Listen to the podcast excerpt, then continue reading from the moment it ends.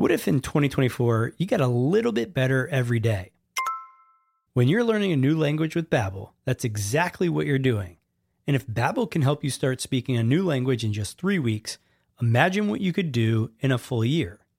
Be a better you in 2024 with Babbel, the science-backed language learning app that actually works. Don't pay hundreds of dollars for private tutors or waste hours on apps that don't really help you speak the language. Babbel's quick 10-minute lessons are handcrafted by over 200 language experts to help you start speaking a new language in as little as 3 weeks.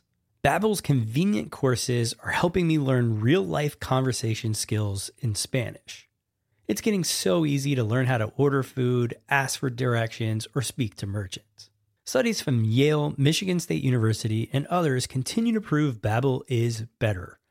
One study found that using Babbel for 15 hours is equivalent to a full semester at college. Babbel has over 16 million subscriptions sold. Plus, all of Babbel's 14 award-winning language courses are backed by their 20-day money-back guarantee. Here's a special limited time deal for our listeners. Right now, get 55% off your Babbel subscription, but only for our listeners at babbel.com slash SPP. That's right. Get 55% off at babbel.com slash SPP. That's spelled B-A-B-B-E-L dot com slash SPP. Rules and restrictions may apply. This episode is brought to you by Igloo. If you've ever used SharePoint or have an intranet that feels like it was built in the 90s, you know what it means for it to be dull and unengaging. We're going to fix that for you. Sign up at igloosoftware.com slash smartpeople and use it for free with up to 10 of your favorite coworkers or customers a podcast where we talk to smart people, but not necessarily done by smart people? That is an awesome question. This one goes down probably on one of my top five. Hey, I like nutrition. I like to eat food. This is the coolest thing ever. We're going to do this forever. I wish I paid more attention in that class. You know, I'm going to be honest, I don't understand that. As a man, I just I don't get it. Welcome to smartpeoplepodcast.com. Hello, everybody. Welcome to Smart People Podcast, conversations that satisfy your curious mind. Chris and John here, excited to bring you another episode. Make sure if you haven't signed up for the newsletter, head on over to smartpeoplepodcast.com, sign up for that so we can keep in touch and send you all the cool stuff we're doing, what's coming up, Sometimes we do giveaways. Again, smartpeoplepodcast.com. And check out the posts. We can tell you, you know, some of the good quotes going on in these episodes. You can actually go back and look at different posts and just check out the quotes. So excited about our guest today. Today we speak with Stephen Law. Stephen is a professor of philosophy at the University of London, and he wrote a book called Believing Bullshit How Not to Get Sucked into an Intellectual Black Hole. And when I first stumbled across this book, I must have been at some interesting point in my life uh, fairly recently because it jumped out at me. And the reason is because I think the internet and the headlines and things like BuzzFeed and all these different content creators really just get us to believe a lot of bullshit. Uh, we've gotten good at marketing and jargon, and we know the brain pretty well and how it's going to react to certain things. So I think oftentimes it's exploited. And I wanted to see if we could cover that area a little bit. Uh, what's interesting is Stephen talks about these intellectual black holes, and we're going to cover it more in the interview, but it's basically things in an argument or a discussion that people use to kind of shut down logic, make you believe something, and then once you're there, you don't even realize that's how you got there. Pretty fascinating topic, and even more so, I didn't realize the interesting checkered past that Stephen had. He was actually a mailman for a while out of high school, didn't even go to college, when he realized about his passion for philosophy and turned that into going to uh, an esteemed university, becoming a professor at a great university, writing books. Really interesting stuff. I was glad that we kind of covered that. I didn't know it. So, gonna turn it over to Stephen Law. So, again, hope you enjoy this episode. If you do, head on over to iTunes, leave us a review. We really appreciate it. If you guys tell us what you think, tell the world what you think. And here is the interview with Stephen Law.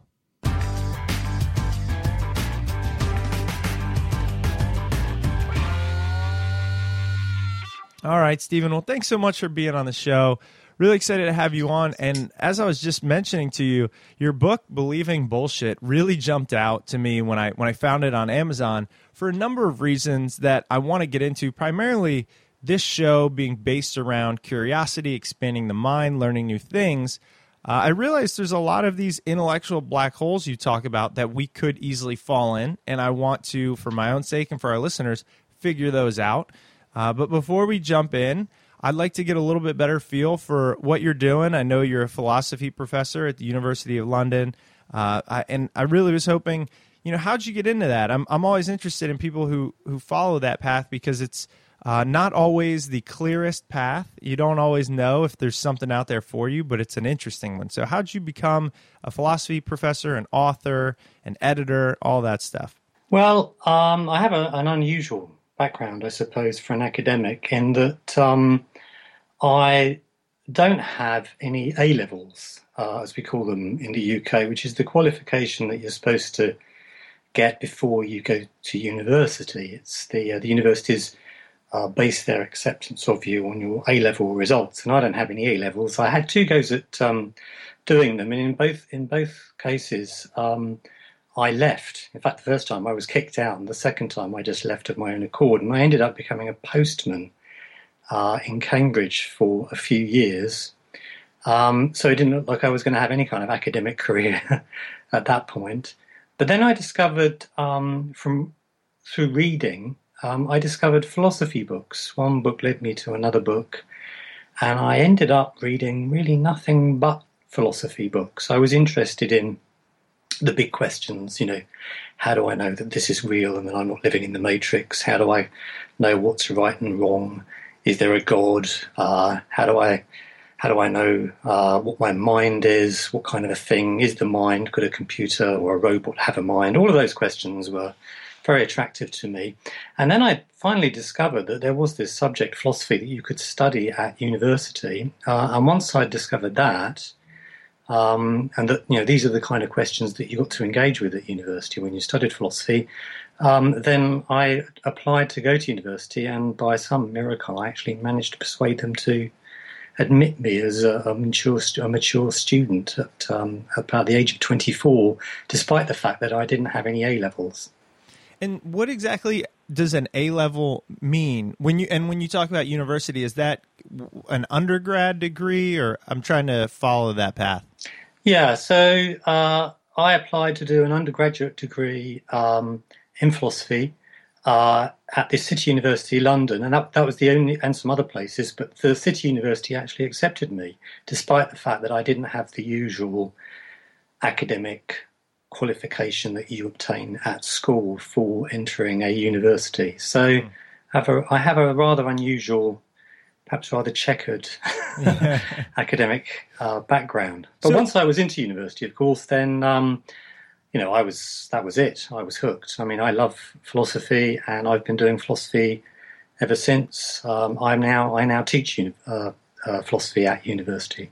I'm really interested in that. So when you mention these A levels, because all I can think about from from the perspective here in America is you go to high school, you take a few tests, and you you do the song and dance, and you can get into some university for the most part. Is that different over there? Yeah, most most um, kids do their GCSEs and then they do their A levels. And their A levels, they might do something like uh, English or biology, you know, a humanities or a, a science subject. They usually do uh, two, three, or four A levels, and then depending on what results they get for those A levels, universities will um, accept them. And so some universities, uh, very exclusive universities, set the bar very high.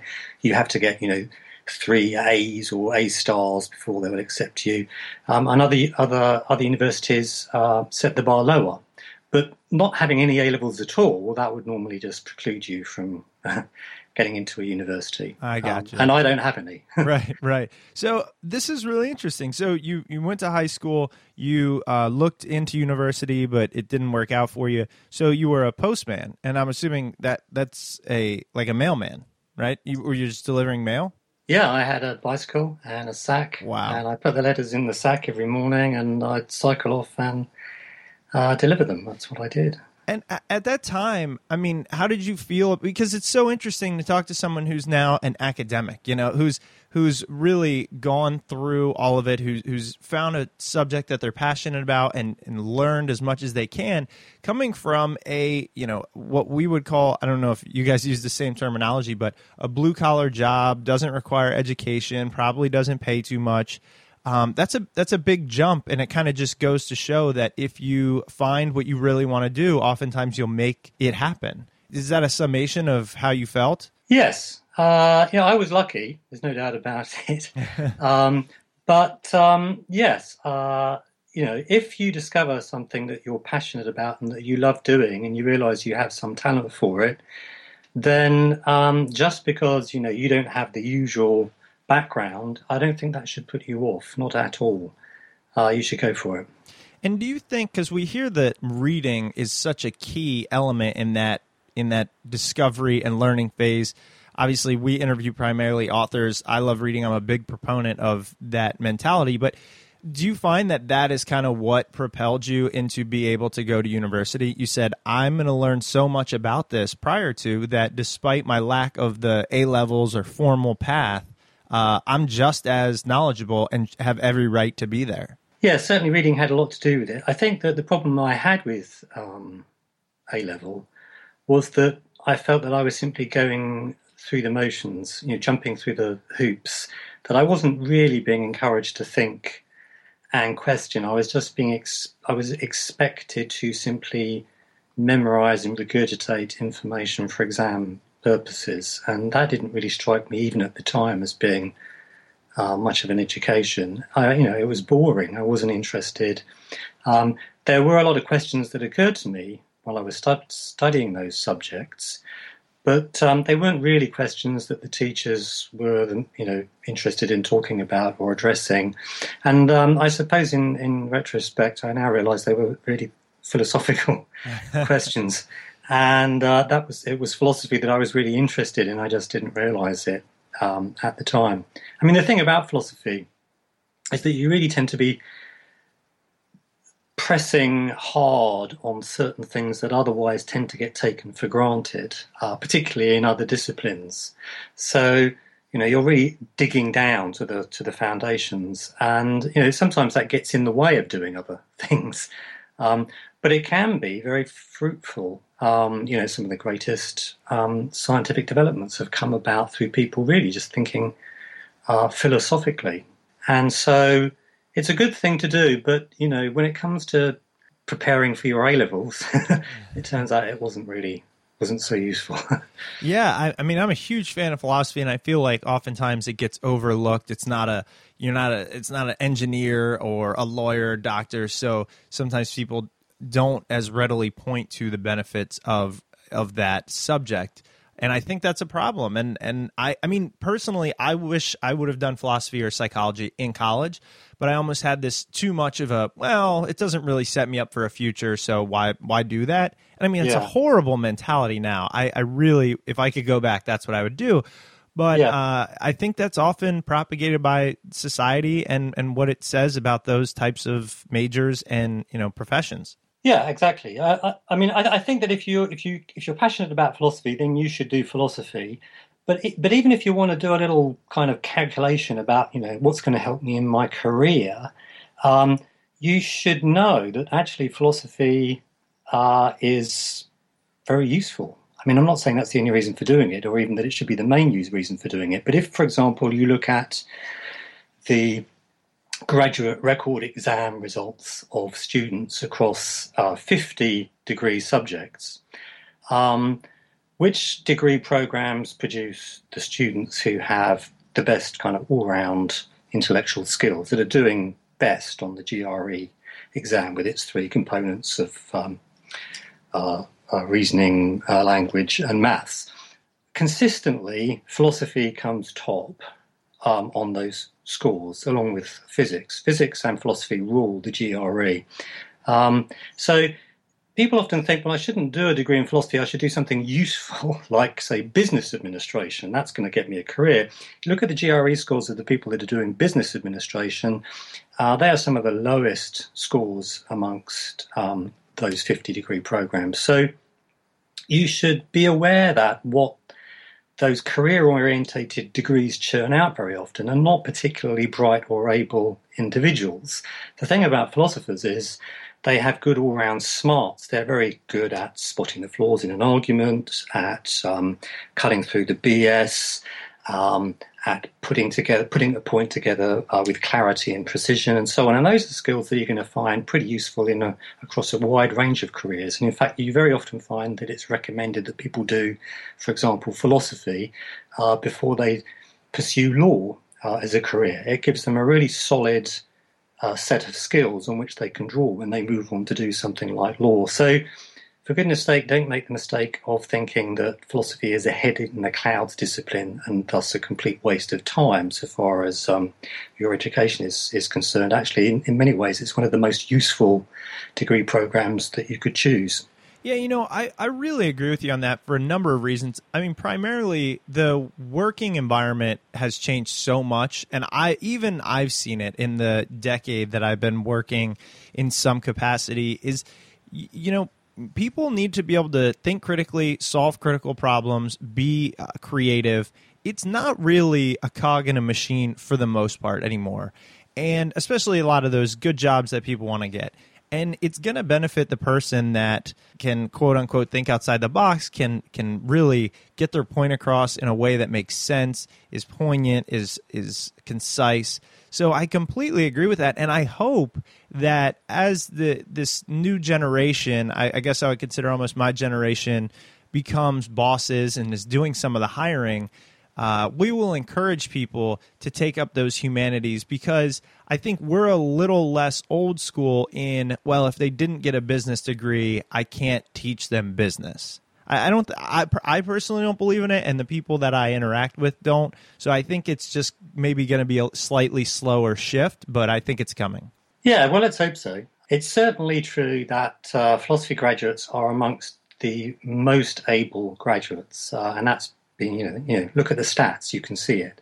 Um, and so you know no one should be uh, turning away uh, philosophy graduates. In fact, they should be actively seeking them out you know, and the last question I had for you was what was it about philosophy that that really got you fired up? What was there a subject or when you found it? And and the reason I ask is this.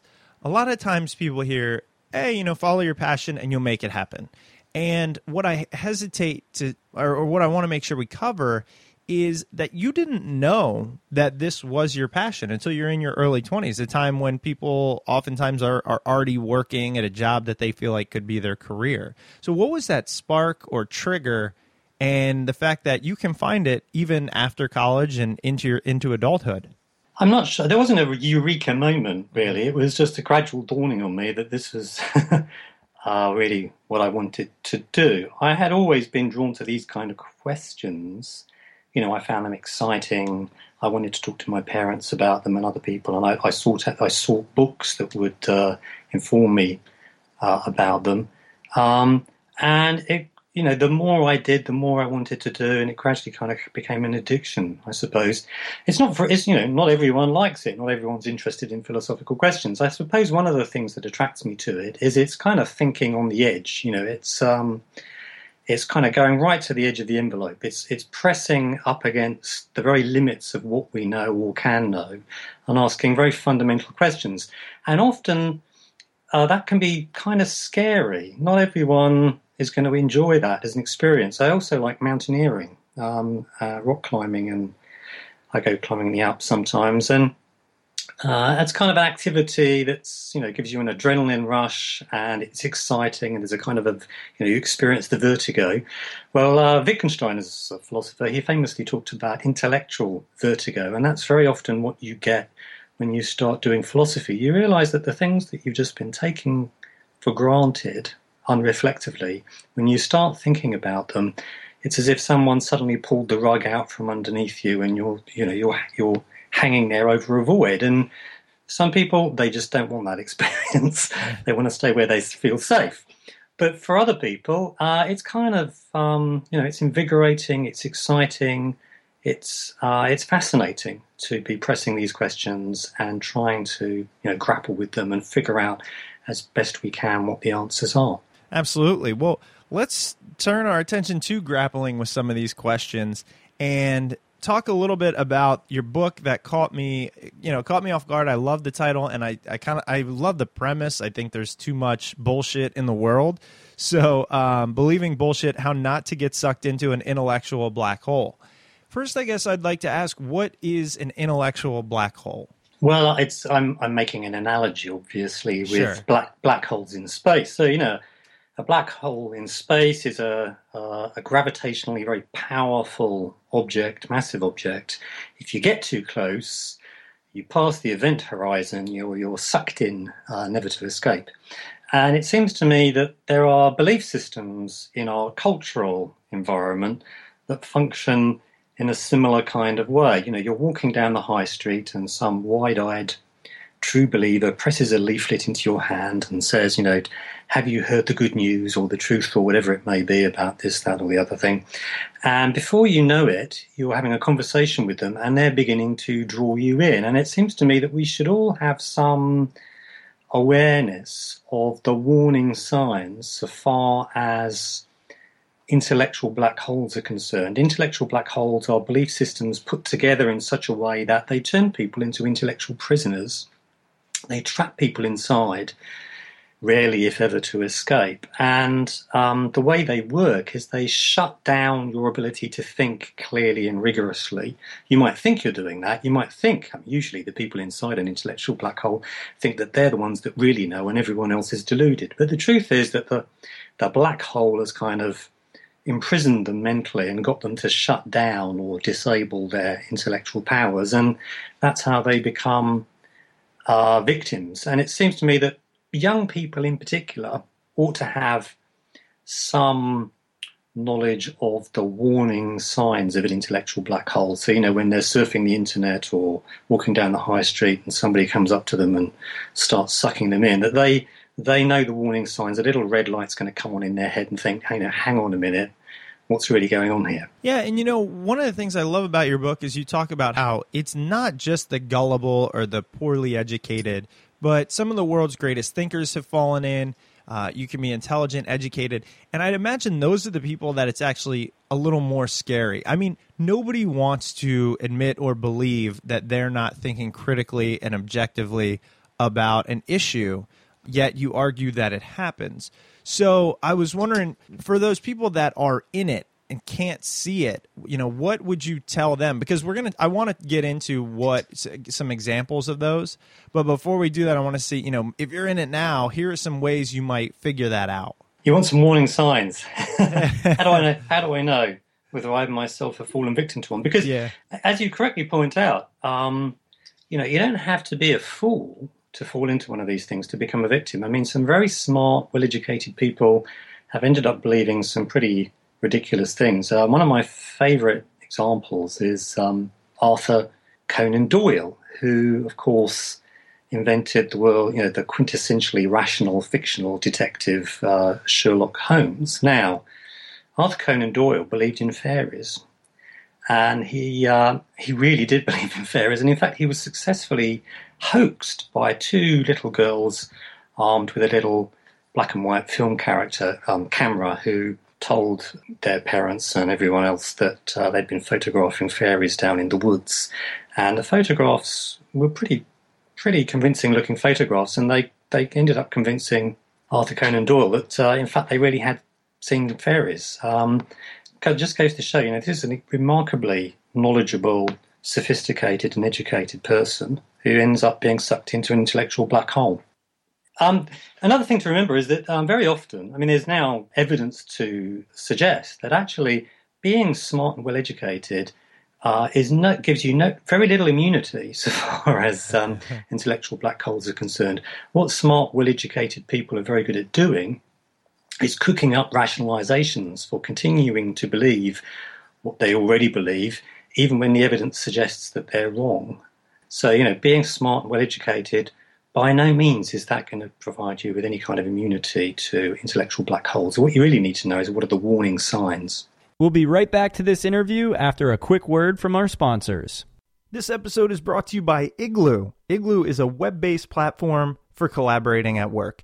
You know, we need to be in touch with all our coworkers today. We need to pass along information smoothly, efficiently, and we got to do it quick. And that's what Igloo does. Igloo is an intranet you'll actually like. It's built with easy to use integrated apps like file sharing, blogs, shared calendars, task management, and much more. So you can work better together, co authoring documents, sharing status updates, managing your projects all in one place. Plus, you don't have to be a certified web guy to set up or use Igloo. Everything is widget based and it's drag and drop. Igloo helps provide an opportunity to improve knowledge sharing and showcase the smart people within your company and encourage continuous learning. Try out Igloo for free with up to 10 of your favorite coworkers if you go to our special link, which is igloosoftware.com slash smartpeople. Again, sign up at igloosoftware.com slash smartpeople and use it for free with up to 10 coworkers. I have two questions there, but uh, I guess we'll go into it because it makes natural, you know, it's a natural flow here. What are some of those warning signs? Well, one warning sign is when people start to appeal to mystery to get themselves out of trouble. They start playing the mystery card. When you, there are certain phrases that you want to watch out for.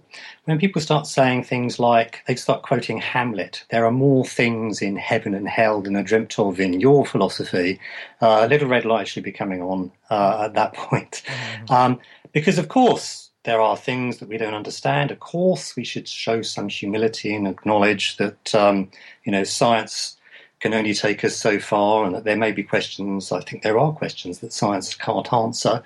But um, that's not to say that science hasn't perhaps established that certain things are not true. So, I mean, a nice example would be um, science has established that the entire universe is a bit older than 6,000 years, for example. Um, and science has established um, perhaps that certain alternative medicines don't work. You know, they've been tested, they don't work. Uh, science, interesting scientific ex- um, experiments were done on the the effect of holding a crystal while meditating um, by a colleague of mine. Because it's often claimed that crystals have an interesting effect on your psyche. If you hold the crystal and if you meditate while holding the crystal, interesting things will happen to your psyche as, you, as a result of your holding onto that crystal. So, what uh, a scientific colleague of mine did was he did he took a, a, group of people and he divided them into two randomly, and he gave one group real crystals and the other group fake crystals. And he asked them to meditate holding these crystals. They didn't know whether they had a real one or a fake one. And then he got them to report on the interesting psychological episodes that they had while uh, while doing this. And they just reported exactly the same thing. That whether or not they were holding a real crystal or a fake crystal, it had no effect. Mm. Um, and that very strongly suggests that the effect of crystals on people's psyche is largely down to the power of suggestion. It's really got nothing whatsoever to do with the crystals themselves. So there's a good good looking bit of scientific evidence against the theory that crystals have this interesting effect.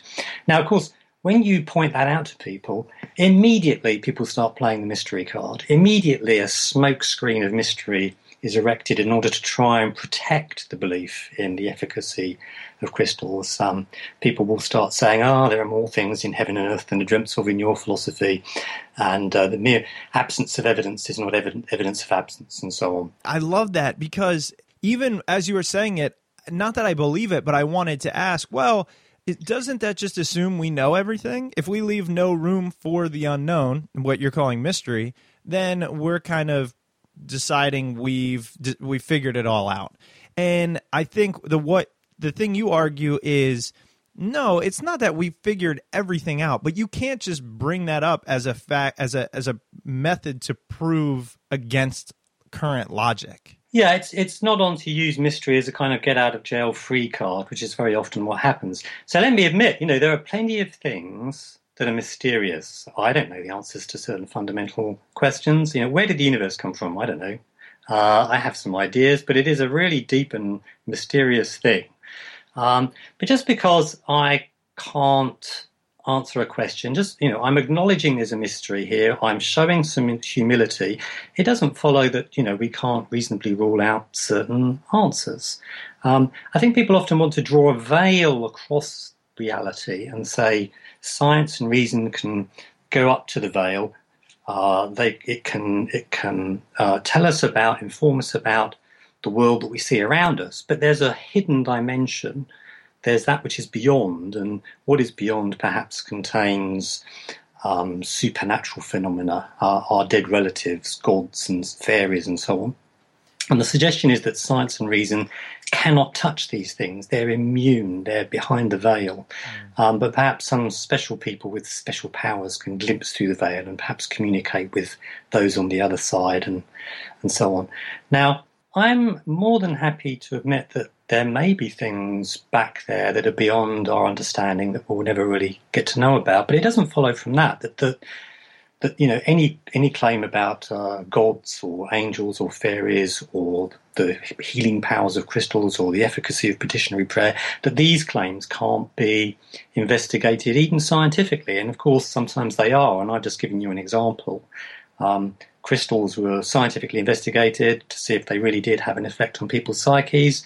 And Turns out they don't. Uh, the evidence uh, very strongly suggests that they don't have the effect that, that's claimed. And unfortunately, when, when you point that out, people play the mystery card in order to try and get themselves out of trouble, but they're really uh, not not justified in playing the card at that particular point.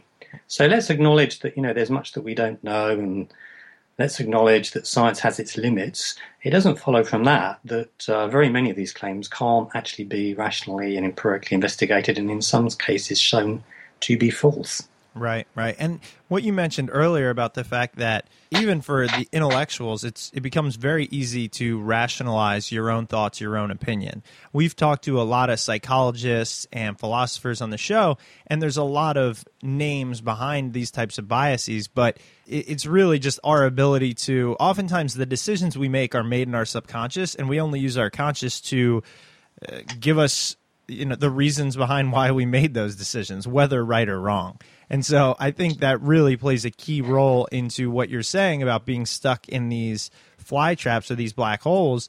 Uh, because if somebody is able to convince us of something, we will tell ourselves we're right because we don't want to feel uh, inferior. Yes, it's it's an uncomfortable experience to have some, you know, one of your fundamental beliefs challenged, and um, you can usually defend your belief by um, various manoeuvres. Um, and in fact, of the warning signs of an intellectual black hole that I list in the book. Um, well, one of them I call But It Fits, which is um, the art of making your belief system consistent or fit with the evidence. People are remarkably good at that. They're remarkably good at explaining away any evidence that might seem to suggest that they're wrong, and they're very good at seizing on anything that might seem to support what they believe. Unfortunately, we, we all tend to do that to some extent, and we all need to be on our guard against it. I mean, that's that's obviously that's that's known as confirmation bias, and we are all prone to it. And of course, there are some interesting psychological theories um, about confirmation bias. It sounds like you've had some people on talking about them. Yeah, and there was actually there's one that you mentioned in your book called "Piling Up the Anecdotes," and I was hoping we could talk about that because I know that a lot of people we speak with on the show use anecdotes as a way to explain their area of expertise, the things that they just know. And I think there's a lot of there's some good use for that, but when you cover it, I really like the way you bring in that the skepticism and looking at it from a different angle. Yes, anecdotal evidence um, if you're relying very heavily on anecdotal evidence, uh, that is again that's one of the warning signs of an intellectual black hole. Belief systems that tend to appeal to anecdotal evidence a lot. Um, so anecdotal evidence is uh, an example would be. Um, uh, well, maybe you, maybe you believe that some people um, have psychic powers, and in order to support that belief, you might say, "Well, look, um, I, I, I, I was just thinking about my auntie, and the phone rang, and it was her at the end of the line. Amazing. Uh, that that's a piece of evidence that I have psychic powers.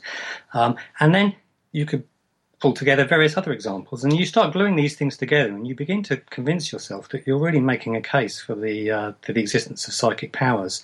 But the fact is that this evidence actually is very poor evidence for your having psychic powers, but it's psychologically very powerful. One of the things about these kind of stories that we tell each other um, is that although they're pretty poor evidence, they really are persuasive very often. They have great psychological clout, and if you if you feed people a series of anecdotes, um, you can often uh, get them to believe something that they really ought not to believe.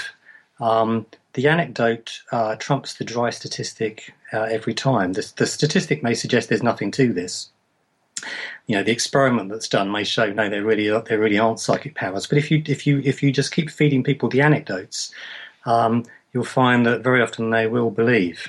One of the reasons why i was so fascinated by this is because i really think that with the amount of information out there in the internet which is great i'm not at all saying you know th- that this is a bad thing but it's it's hard to discern right from wrong or up from down sometimes uh, who's telling the truth, who's not. And people, the more I get into content creation and uh, trying to to get information out there that people want, uh, I personally struggle with the fact that I don't want to. I don't want to say pander, but I, I don't want to just write what people want to read, what's going to get the most uh, page views. I don't want to write the titles that just suck you in. I just find that really disingenuous, but it's everywhere and it works. And so, you know, for for people out there, as you mentioned, the younger generation specifically, that are uh, going around the internet and they're really soaking it all up. They love this information. For these, you know, without having to go into all of your um, the the black holes, because I want people to read your book, but what are some things that might jump out in written word that people can go, oh, wait a second, or maybe it's in headlines or titles or, or things like that that you just can you see in the internet or on, online or in these uh, articles that that people can kind of point out as a quick red flag? Well, if somebody's peddling some kind of cure, for example, um, look out for testimonials uh, because they are anecdotal evidence. Um, so, for example, uh, no one no one does uh, bloodletting anymore. Uh, but for a very long time, uh, for hundreds, indeed thousands of years, it was thought that the way to make people better was in very often to open up, uh, you know, a, an artery and let let a pint of blood out, um, and uh, that was practiced up until you know just 150, 200 years ago. It was considered to work. Why did people think that it worked? Well, testimonials. Um, you, you pe- people were bled and they got better. Um, uh, that happened over and over and over again. And so a vast store of anecdotes was built up, which seemed to suggest that bloodletting worked. But the fact is, of course, that you know people are going to get better anyway. I mean, when people get coughs and colds and various other illnesses, they do get better. And so the mere fact that people were getting better after having been being bled wasn't really very good evidence that the bloodletting was what was making them better. It was, um, and of course, no one bothered recording all of the occasions on which people were bled and then subsequently died. uh, that wasn't recorded. So the problem is that if you just amass all of these anecdotes in that kind of way, these testimonials, and then list them off, it can look very persuasive. Um, but the truth is that until you actually do a proper experiment, say with bloodletting actually you know, divide two people, the group of people into two randomly, and then some get bloodlet and some don't, and see whether there's actually any real effect. It's not until you do that that you find out whether it works or not. And when that was done, it turned out it doesn't work. You know, the experiment established conclusively bloodletting does not work, and yet for hundreds, indeed thousands of years, people were absolutely convinced that it did work because of the testimonials, because of the anecdotal evidence. So always watch out for those testimonials. Um, I'm not saying that if a testimonial is there on an advert that that means it's all baloney, but you should place very little uh, trust in those kind of testimonials. It's uh, it's something to be wary of. Yeah, and I think as you mentioned, it's that's especially important when it comes to cures or weight loss or supplements or homeopathic treatments.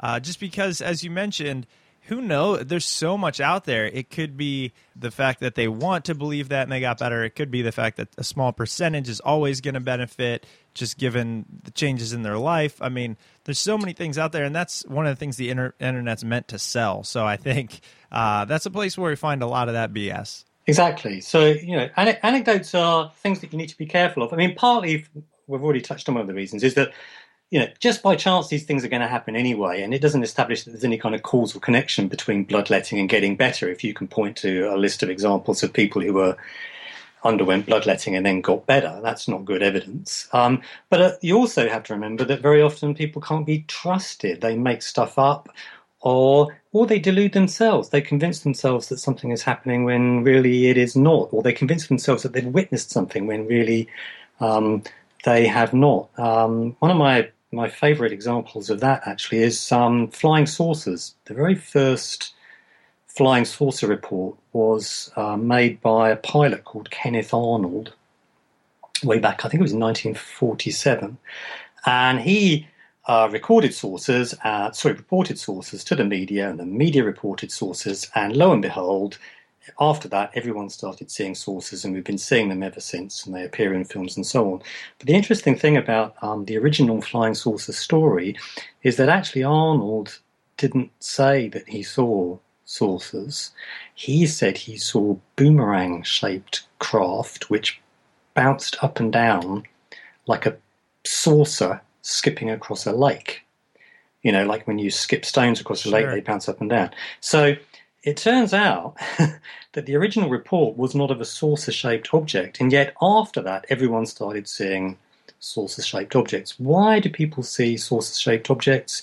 Because that's what they expect to see. Uh, we're remarkably good at seeing stuff that isn't there or misinterpreting things. So the power of suggestion, and another another thing that needs to be taken into consideration when we're considering that kind of anecdotal evidence. The power of suggestion. I love that one. I was just listening to an interview with Cal Newport, and he talks about how Steve Jobs is often misquoted. From his 2005 commencement speech at Stanford, he says you should do something you love, don't don't settle for work you don't love. And people interpreted that as follow your passion.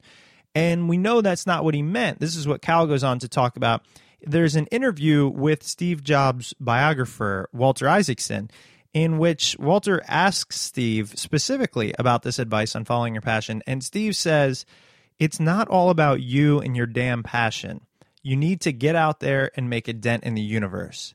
And I think it's just another example of how through the telephone game, you can pick out something that sounds nice, put it in a little soundbite, throw it out to the world, and people will eat it up. But really, not only was it not the intention of the person who said it, but it could be harmful. And especially as it kind of permeates through the minds of individuals, uh, if it's not even the truth for somebody as successful as Steve Jobs.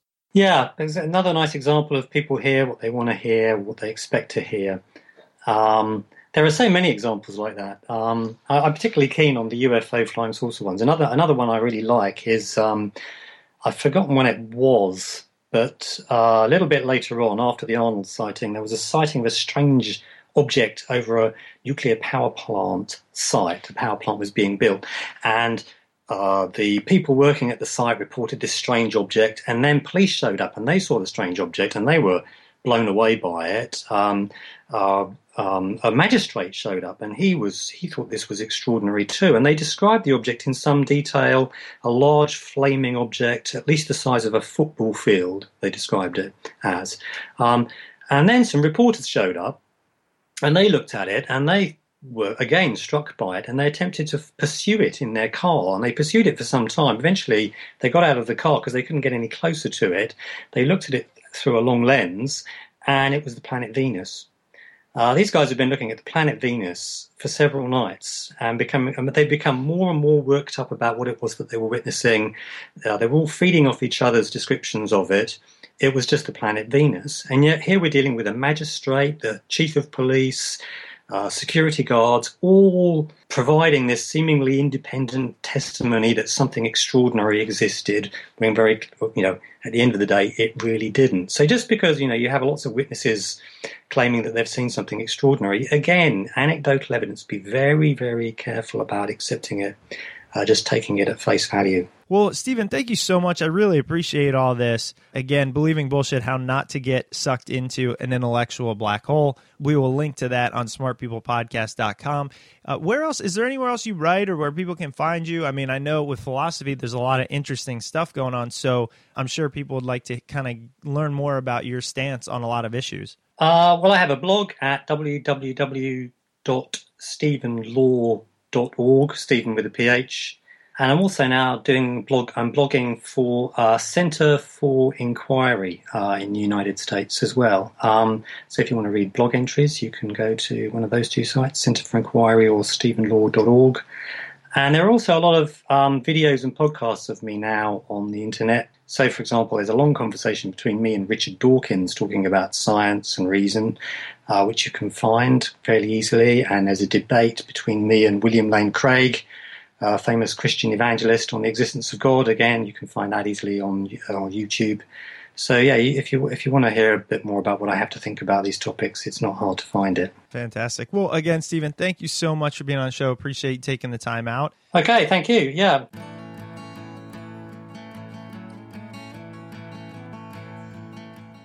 Welcome back. I hope you guys enjoyed that conversation with Stephen. Hopefully, that talk there will help you stop and think when looking at all the BS that is out there.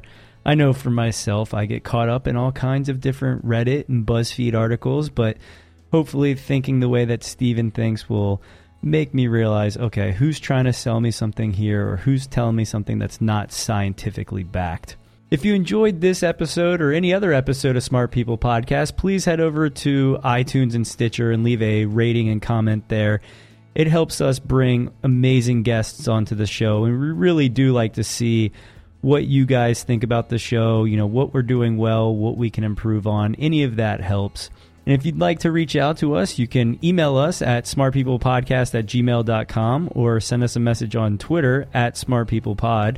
Chris and I are pretty good at getting back to people on that. So if you want to have some type of conversation, just reach out. As we've mentioned before, we do have laptop stickers available. So if you want one of those for your computer or wherever in your house, shoot us an email at smartpeoplepodcast at gmail.com and we will send you a couple of those your way. All right, guys, have a great week and stay tuned to all things Smart People Podcast, and we will see you next week.